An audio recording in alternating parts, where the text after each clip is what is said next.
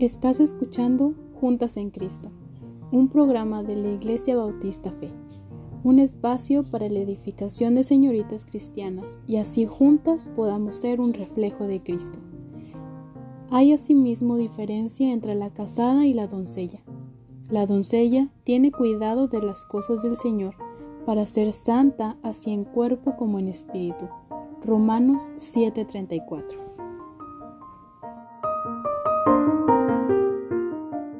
Hola, Dios les bendiga. Bienvenidas a un episodio más de Juntas en Cristo. El día de hoy vamos a tener a un invitado. Él es el hermano Isaí, colaborador de la Iglesia Bautista Fe aquí en Ciudad Victoria. También tengo el privilegio de que él sea mi hermano. Él estudió en San Luis Potosí y lo vamos a tener el día de hoy. Bienvenido. Muchas gracias por invitarme y pues un gusto estar aquí. Este, el gusto es mío. Primero que nada, Isaí, ¿qué te, ¿Qué te llevó a, trabajar allí en la iglesia? Bueno, para mí, este, desde muy chico, pues yo recibí el llamado de Dios a, servir el tiempo completo desde que era un niño. Y poco a poco, pues Dios me mostró a qué lugar irme. Y desde que, desde antes de irme a estudiar o de prepararme para el servicio en la iglesia, pues Dios me mostró que tenía que quedarme, o sea, que ir y regresar a, mi iglesia. Mm. Eh, pues en, este, en aquel tiempo yo no estaba con el pastor Abraham, estaba en otra iglesia. Y cuando me fui, ah, estuve estudiando, pasó el tiempo, Dios ah, este, afirmó el llamado, pues nunca cambió el hecho de que yo regresara a la iglesia a apoyar. O sea, nunca me movió a ir a otra iglesia, aunque pues gracias a Dios siempre hubo ofertas, nunca faltaron. Pero siempre, siempre se quedó eso en mí, en mi corazón, en mi mente, el, prepararme, pero siempre regresar a, a, mi iglesia, sobre todo a mi ciudad, ese era el llamado. Y pues por eso estoy en la iglesia. El pastor me ofreció trabajar con él en el tiempo de la pandemia, cuando tuvimos que regresar porque pues se cerraron las clases presenciales y todo eso. Perdí mi trabajo, igual por la pandemia, y se hablé con el pastor, eh, no para pedirle trabajo, solamente para decirle. Y él me dijo pues que si quería pues apoyar en la iglesia y desde hace casi ya un año y medio pues estoy ahí con el pastor apoyando en lo que puedo. Y cuéntanos un poquito de qué es lo que tú haces ahí en la iglesia. Bueno, pues mi trabajo principal ahora, que gracias a Dios ya hay pues más hermanos trabajando, es la música. Eh, me dedico totalmente a la música, pero cuando empecé, pues obviamente no, ¿verdad? Ah, hacía de todo, eh, limpiaba, me dedicaba a dar clases, Ah, cuando el pastor no estaba, predicar, dirigir los cantos, dirigir la música, quitarle toda la responsabilidad, el mayor número de responsabilidades al pastor para que él pudiera pastorear. Ese era como que mi trabajo. Y bueno, ahora gracias a Dios ya hay más gente y me puedo dedicar solamente a la música, pero es lo que me... Muy bien, pues el día de hoy estás aquí como invitado a ayudarnos a responder a unas preguntas. A veces en la vida cristiana nos surgen preguntas, ¿verdad? Y no sabemos a quién ir o a dónde preguntar o nos da pena. Entonces, eh, aquí yo tengo unas preguntas que tú nos vas a ayudar a contestar. ¿Y te parece si empezamos? ¿Ya? ¿Estás listo? Sí. Bueno, mira, aquí tengo una pregunta que dice, ¿por qué cuando alguien sirve con el corazón a Dios y es bueno, tiene que partir? Bueno, aquí ya me las habías dado, así que yo tengo unos apuntes. Y para empezar, tenemos que darnos cuenta que pues estamos en un mundo físico y un mundo que no es eterno, es un mundo finito y por lo tanto nosotros también somos finitos. Y en, Hebreos, aquí lo, voy a buscar porque se supone que tengo que dar respuestas bíblicas. Respuestas bíblicas. Entonces, bueno, le voy a meter una cita ahí. en Hebreos 9:27 eh, nos dice, Mm, aquí lo tengo. Y de la manera que está establecido para los hombres que mueran una sola vez y después de esto el juicio. Para empezar, me gustaría decir que todo ser humano, cristiano y no cristiano, o sea, creyente y no creyente, está, está establecido para todos que muramos. O sea, es, aunque ya lo sabemos, ¿verdad? Dios lo estableció así. Desde que Adán y Eva pecaron, pues la muerte llegó. Entonces, seamos buenos, seamos salvos, seamos malos, seamos pecadores, tenemos que morir es algo que lo que nos debe morir. Esta pregunta a mí se me hace más de, corazón, de decir por qué si está sirviendo a Dios con tanto amor, con tanto y es una buena persona, por qué tiene que partir, ¿no? Y bueno, eh, eso me recuerda mucho en 2 Timoteo 4:6, es Pablo hablando. O sea, ¿qué, hombre más entregado a la obra de Dios que Pablo, que el apóstol Pablo, ¿no? Y él dice en el versículo 6, dice, porque yo ya estoy para ser sacrificado. El apóstol Pablo no solamente iba a morir por muerte natural, el apóstol Pablo estaba condenado a ir a Roma para ser asesinado, o sea, ser asesinado por Cristo. Entonces él aquí está diciendo, porque yo estoy para ser sacrificado y el tiempo de mi partida. Y esto se me hizo muy, muy bonito porque en la pregunta dice, ¿por qué tiene que partir? ¿no? Y el apóstol Pablo dice, y el, y el tiempo de mi partida está cercano. He peleado la buena batalla, he acabado la carrera, he guardado la fe. ¿Por qué tiene que partir la gente? Bueno, porque está establecido. O sea, tenemos que morir a fuerza. Pero ¿por qué tiene que partir si sirve a Dios? Bueno, servir a Dios no nos exenta de morir. Y nunca lo va a hacer, ¿verdad?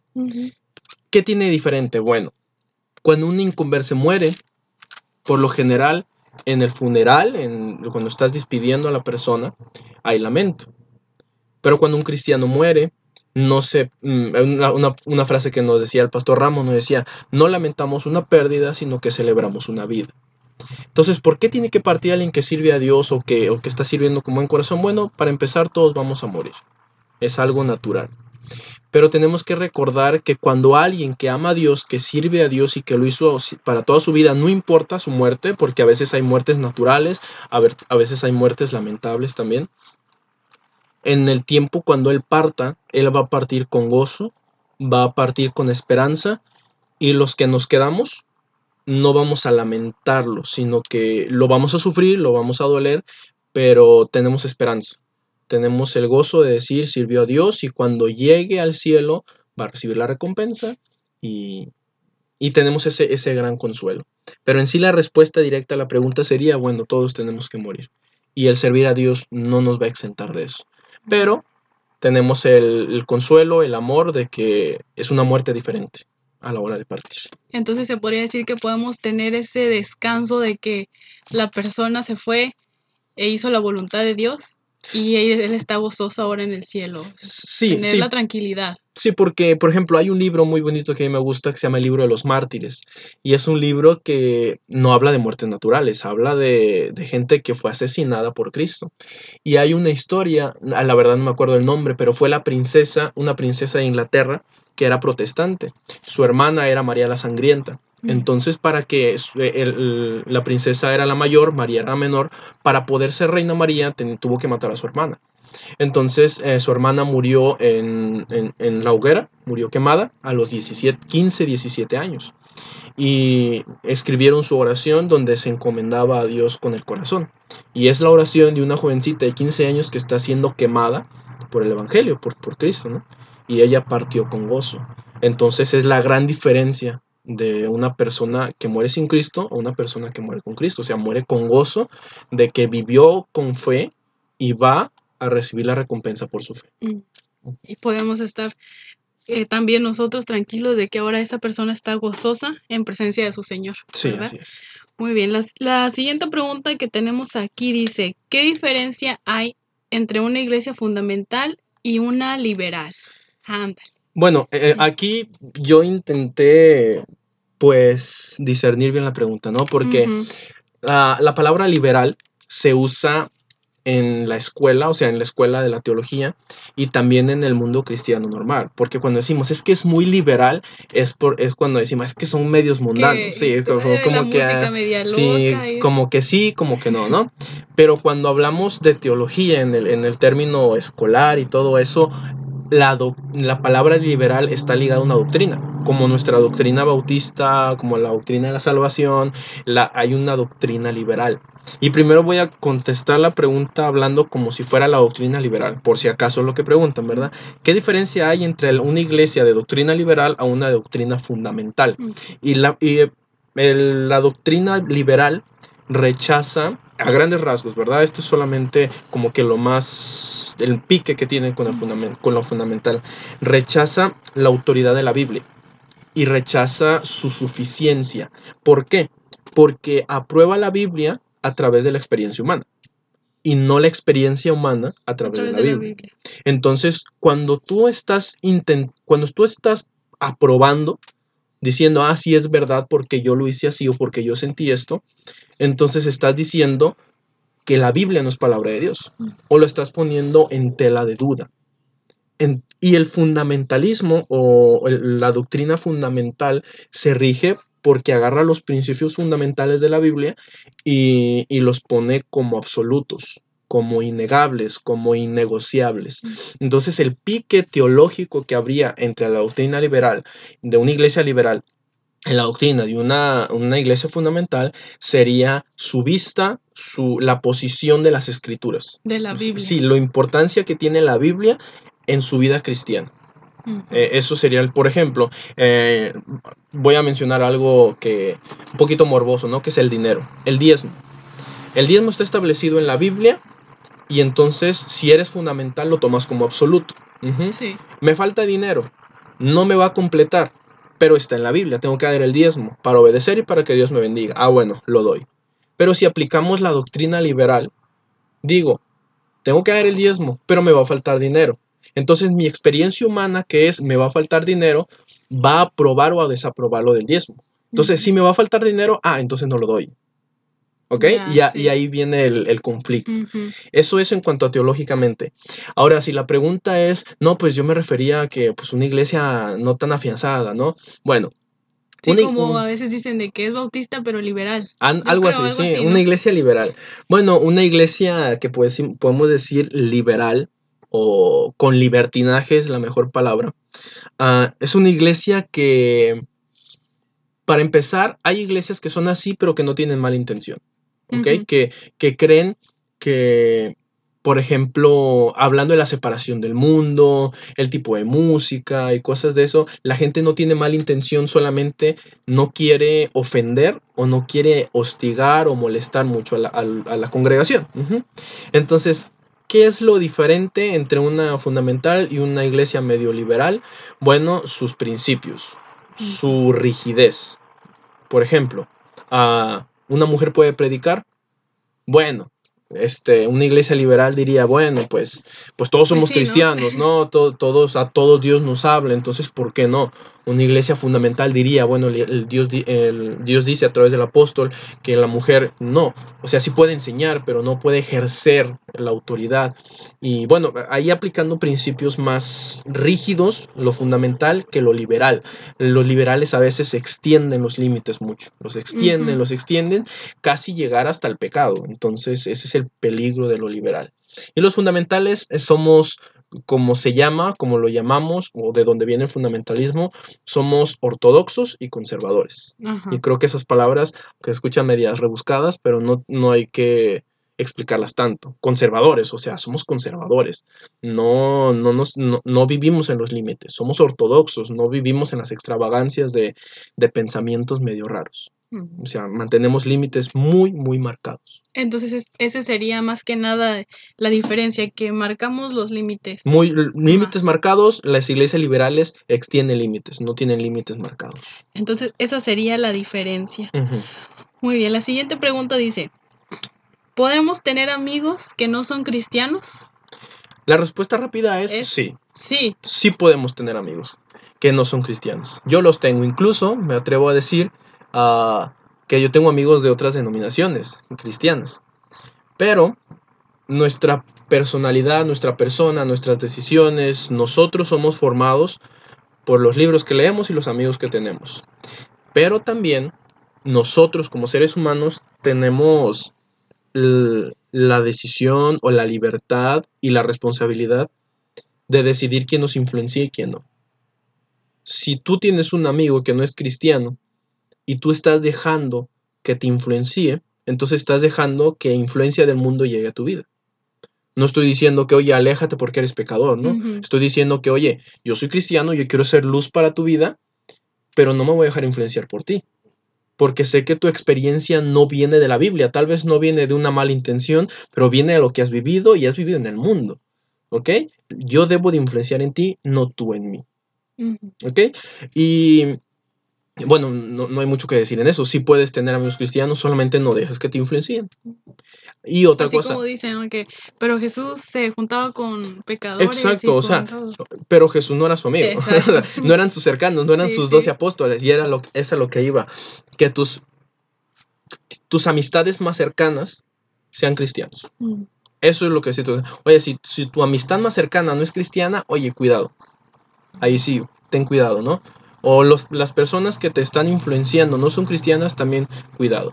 Porque a mí yo me dejo influenciar por gente que no es cristiana en, en ámbitos de la música, ¿no? O en, en, ámbitos de que a veces hay consejos que da gente que son buenos consejos y me dejo influenciar.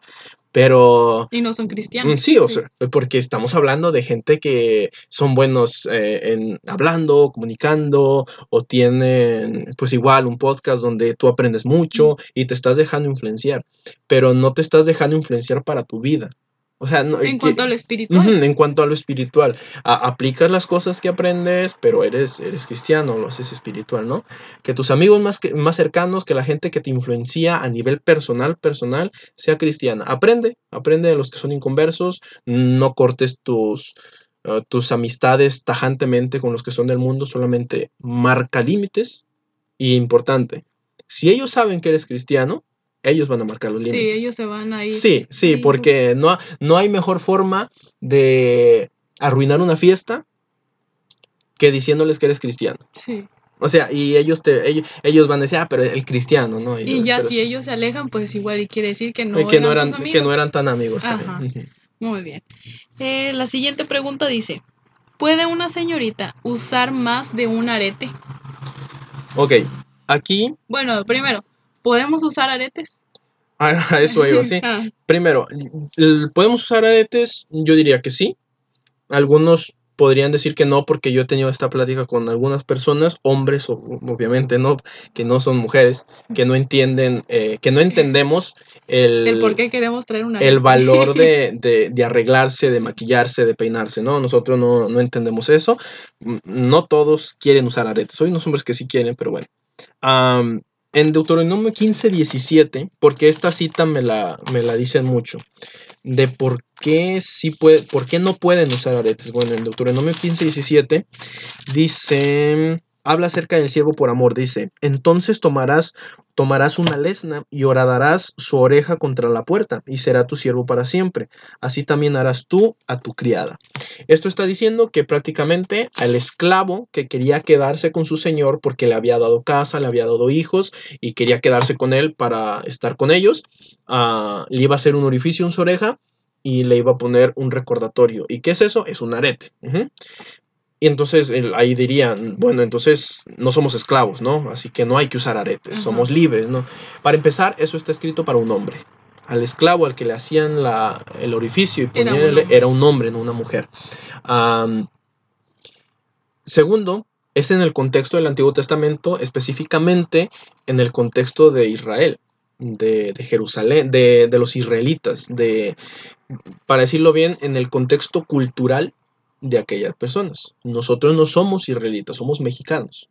Segundo, estamos en el siglo XXI. Eso pas eh, pasó hace mucho tiempo y además es, no par es, parte de la ley. O sea, es mm. parte de algo que quedó uh, cumplido por Dios, ya no estamos bajo esa ley. Entonces, como no hay un mandamiento claro en cuanto la Biblia dice, sí puedes usar aretes, no puedes usar aretes, pero sí hay un mandamiento en cuanto a, um, al, al atuendo de la mujer que nos habla en el Nuevo Testamento, que sea con pudor y que sea con modestia. Uh -huh. Sí. Es todo. Entonces, cuando no tenemos un mandamiento claro, nos guiamos por principios. A ver, mis aretes son, ¿tienen pudor? ¿Tienen modestia?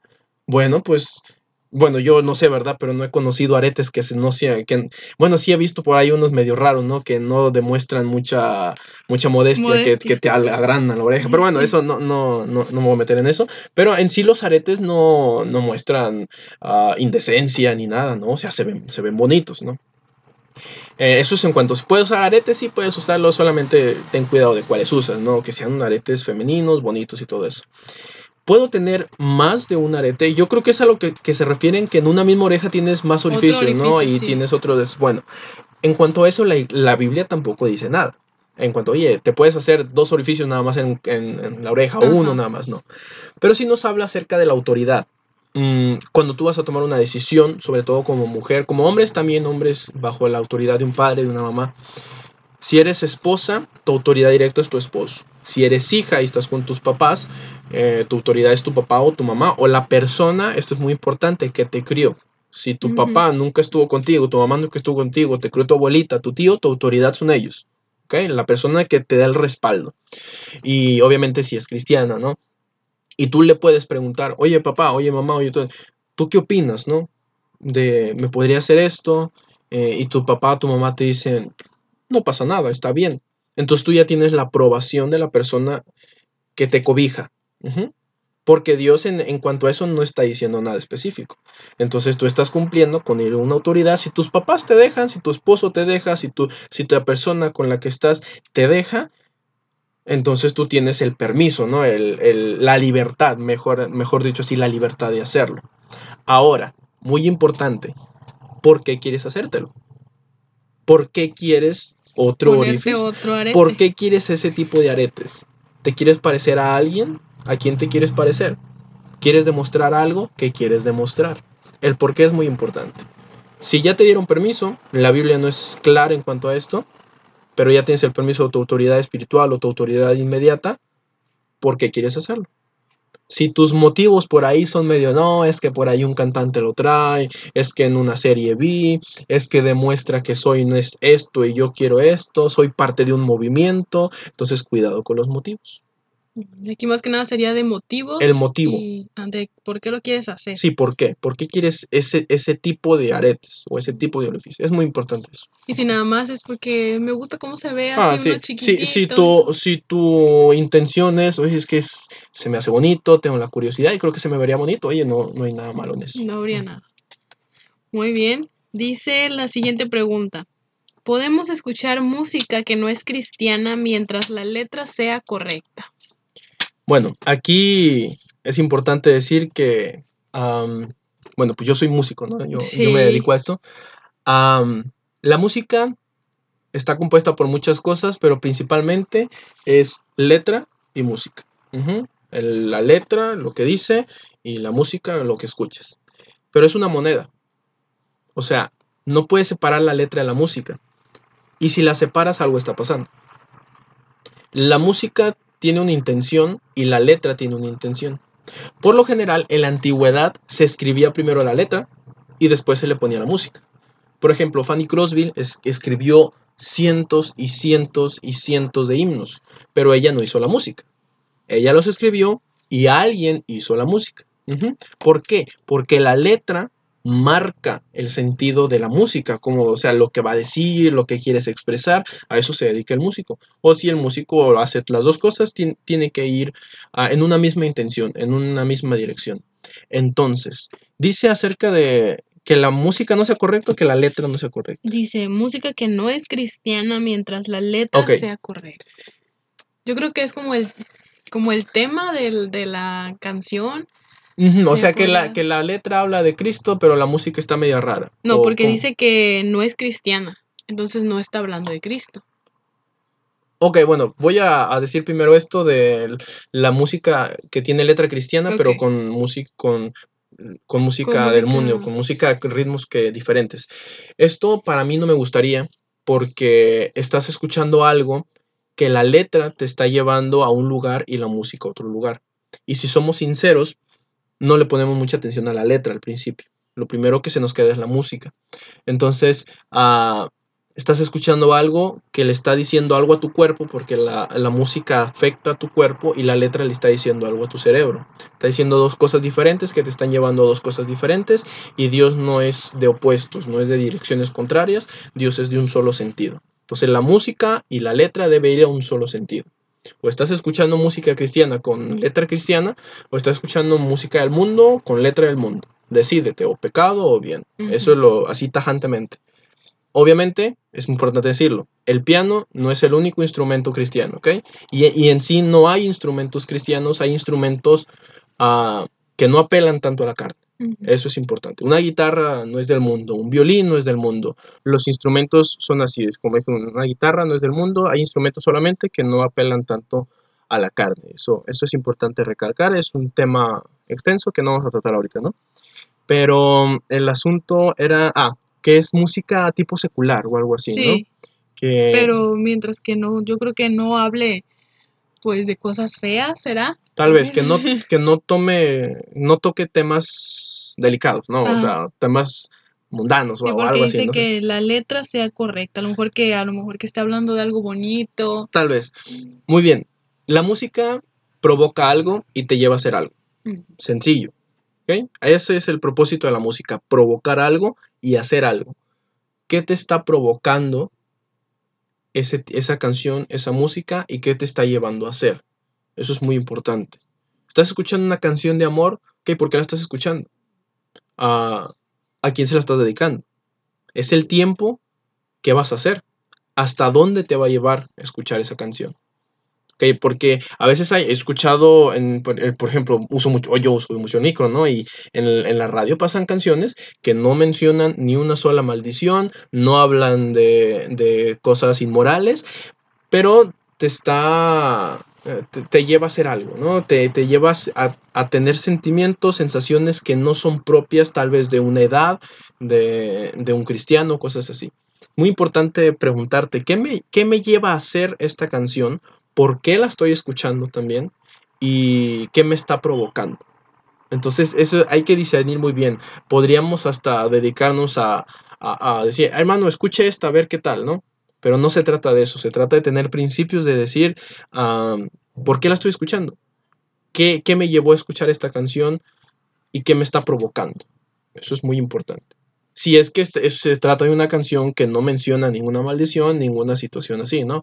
Ya si te menciona una, si- un- ya si tiene este tipo de contenido, ya ni la escuches, ya la respuesta es esta, no la escuches. No la escuches. Entonces, por eso es que como cristianos recomendamos que no escuchen, bueno, que no escuchemos música secular. Más que nada por eso. Sí, pero también es importante algo. Por ejemplo, yo estudié ah, música en una escuela cristiana. Mm.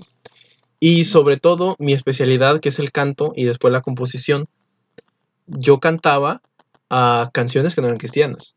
Y había unas que eran dedicadas a una mujer Ajá. y, y cosas así. ¿Y en quién pensabas? El problema, el problema aquí era, ¿para qué la estaba cantando? Ah. Bueno, yo la estaba cantando por una calificación y para, para mejorar mi técnica, ¿no? No la estaba cantando Pensando porque, en pues alguien. sí, ¿no? por, pensando en alguien, ¿no? Y, y cosas así. Y es, es, es por eso que debemos de tener los principios, los principios bien afianzados. ¿Por qué la estoy escuchando? ¿Para qué la estoy escuchando? ¿Qué me llevó a escuchar esta canción? Y, y ese tipo de, de cositas que como cristianos, por más nuevos, nuevos que seamos, sabemos que lo debemos hacer. Sería como lo mismo como con el arete, tus intenciones. Sí, tus nada, intenciones es muy importante. Muy bien, pues estas son todas las preguntas que tenemos el día de hoy. Son cinco preguntas y esperemos que sus dudas hayan sido resueltas, señoritas. Primero que nada, siempre tomando en cuenta la palabra de Dios, ¿verdad, Humberto? Igual si algún día llegáramos a tener una pregunta, ¿a quién nosotros deberíamos de dirigirnos primeramente? Bueno, sí, sí es una pregunta, obviamente, de la vida cristiana, ¿no? A, a la persona cristiana, con, a una persona cristiana con buena madurez. Eso es muy importante. Porque a veces tenemos la confianza de acercarnos al pastor, pero a veces no. Y es normal. Es normal, no es pecado, ¿no? Tampoco no decir, ah, me da pena o esto, le no, quiero no le quiero, sim- o simplemente es que no le quiero preguntar al pastor y más si son jovencitas, ¿no? Y, pero hay buenas hermanas, yo creo que en todas las iglesias hay buenas hermanas. No, tampoco, no necesariamente tiene que ser la esposa del pastor también. Era lo que te iba a preguntar. No tenemos que ir directamente con la esposa del pastor o con la encargada de las señoritas. No, no, con tiene que sea una hermana. una este, hermana eh, madura en la fe y que tú le tengas confianza, porque si es, es muy seguro y, por ejemplo yo también gracias a Dios fui maestro un- unos 3, 4 años y a veces a mí me preguntaban cosas mis alumnos que eran niños, en esto de primaria y preescolar, de una forma más abierta como se lo preguntaban a la directora. ¿Por qué? Porque había más confianza conmigo, primero porque era hombre y en la escuela había puras mujeres, puras maestras mujeres. Entonces un jovencito se me acercaba, me preguntaba algo con más confianza, la pregunta era más abierta y sobre todo más específica. Entonces a veces tenemos miedo de hacer preguntas específicas porque no le tenemos confianza a la persona. Entonces es mejor ser específico con una persona a la que le tienes confianza, que es madura en la fe, que por así decir vas con el pastor, pero no eres específico. Mejor ser específico con una persona cristiana, buena en la fe, y te aseguro que si esa persona es una persona madura y no sabe la respuesta, la va a investigar. O va a ir con alguien y va a pedir ayuda. Y nos va a orientar. Y te va a orientar bien. Muy bien, pues es todo por el día de hoy. Gracias por escucharnos y muchas gracias, eh, Isaí, por habernos ayudado con estas preguntas. Espero que pronto nos puedas volver a acompañar para que nos resuelvas más dudas que tenemos. Pues una bendición haberte tenido el día de hoy aquí. Muchas gracias por invitarme y un gusto. Un gusto.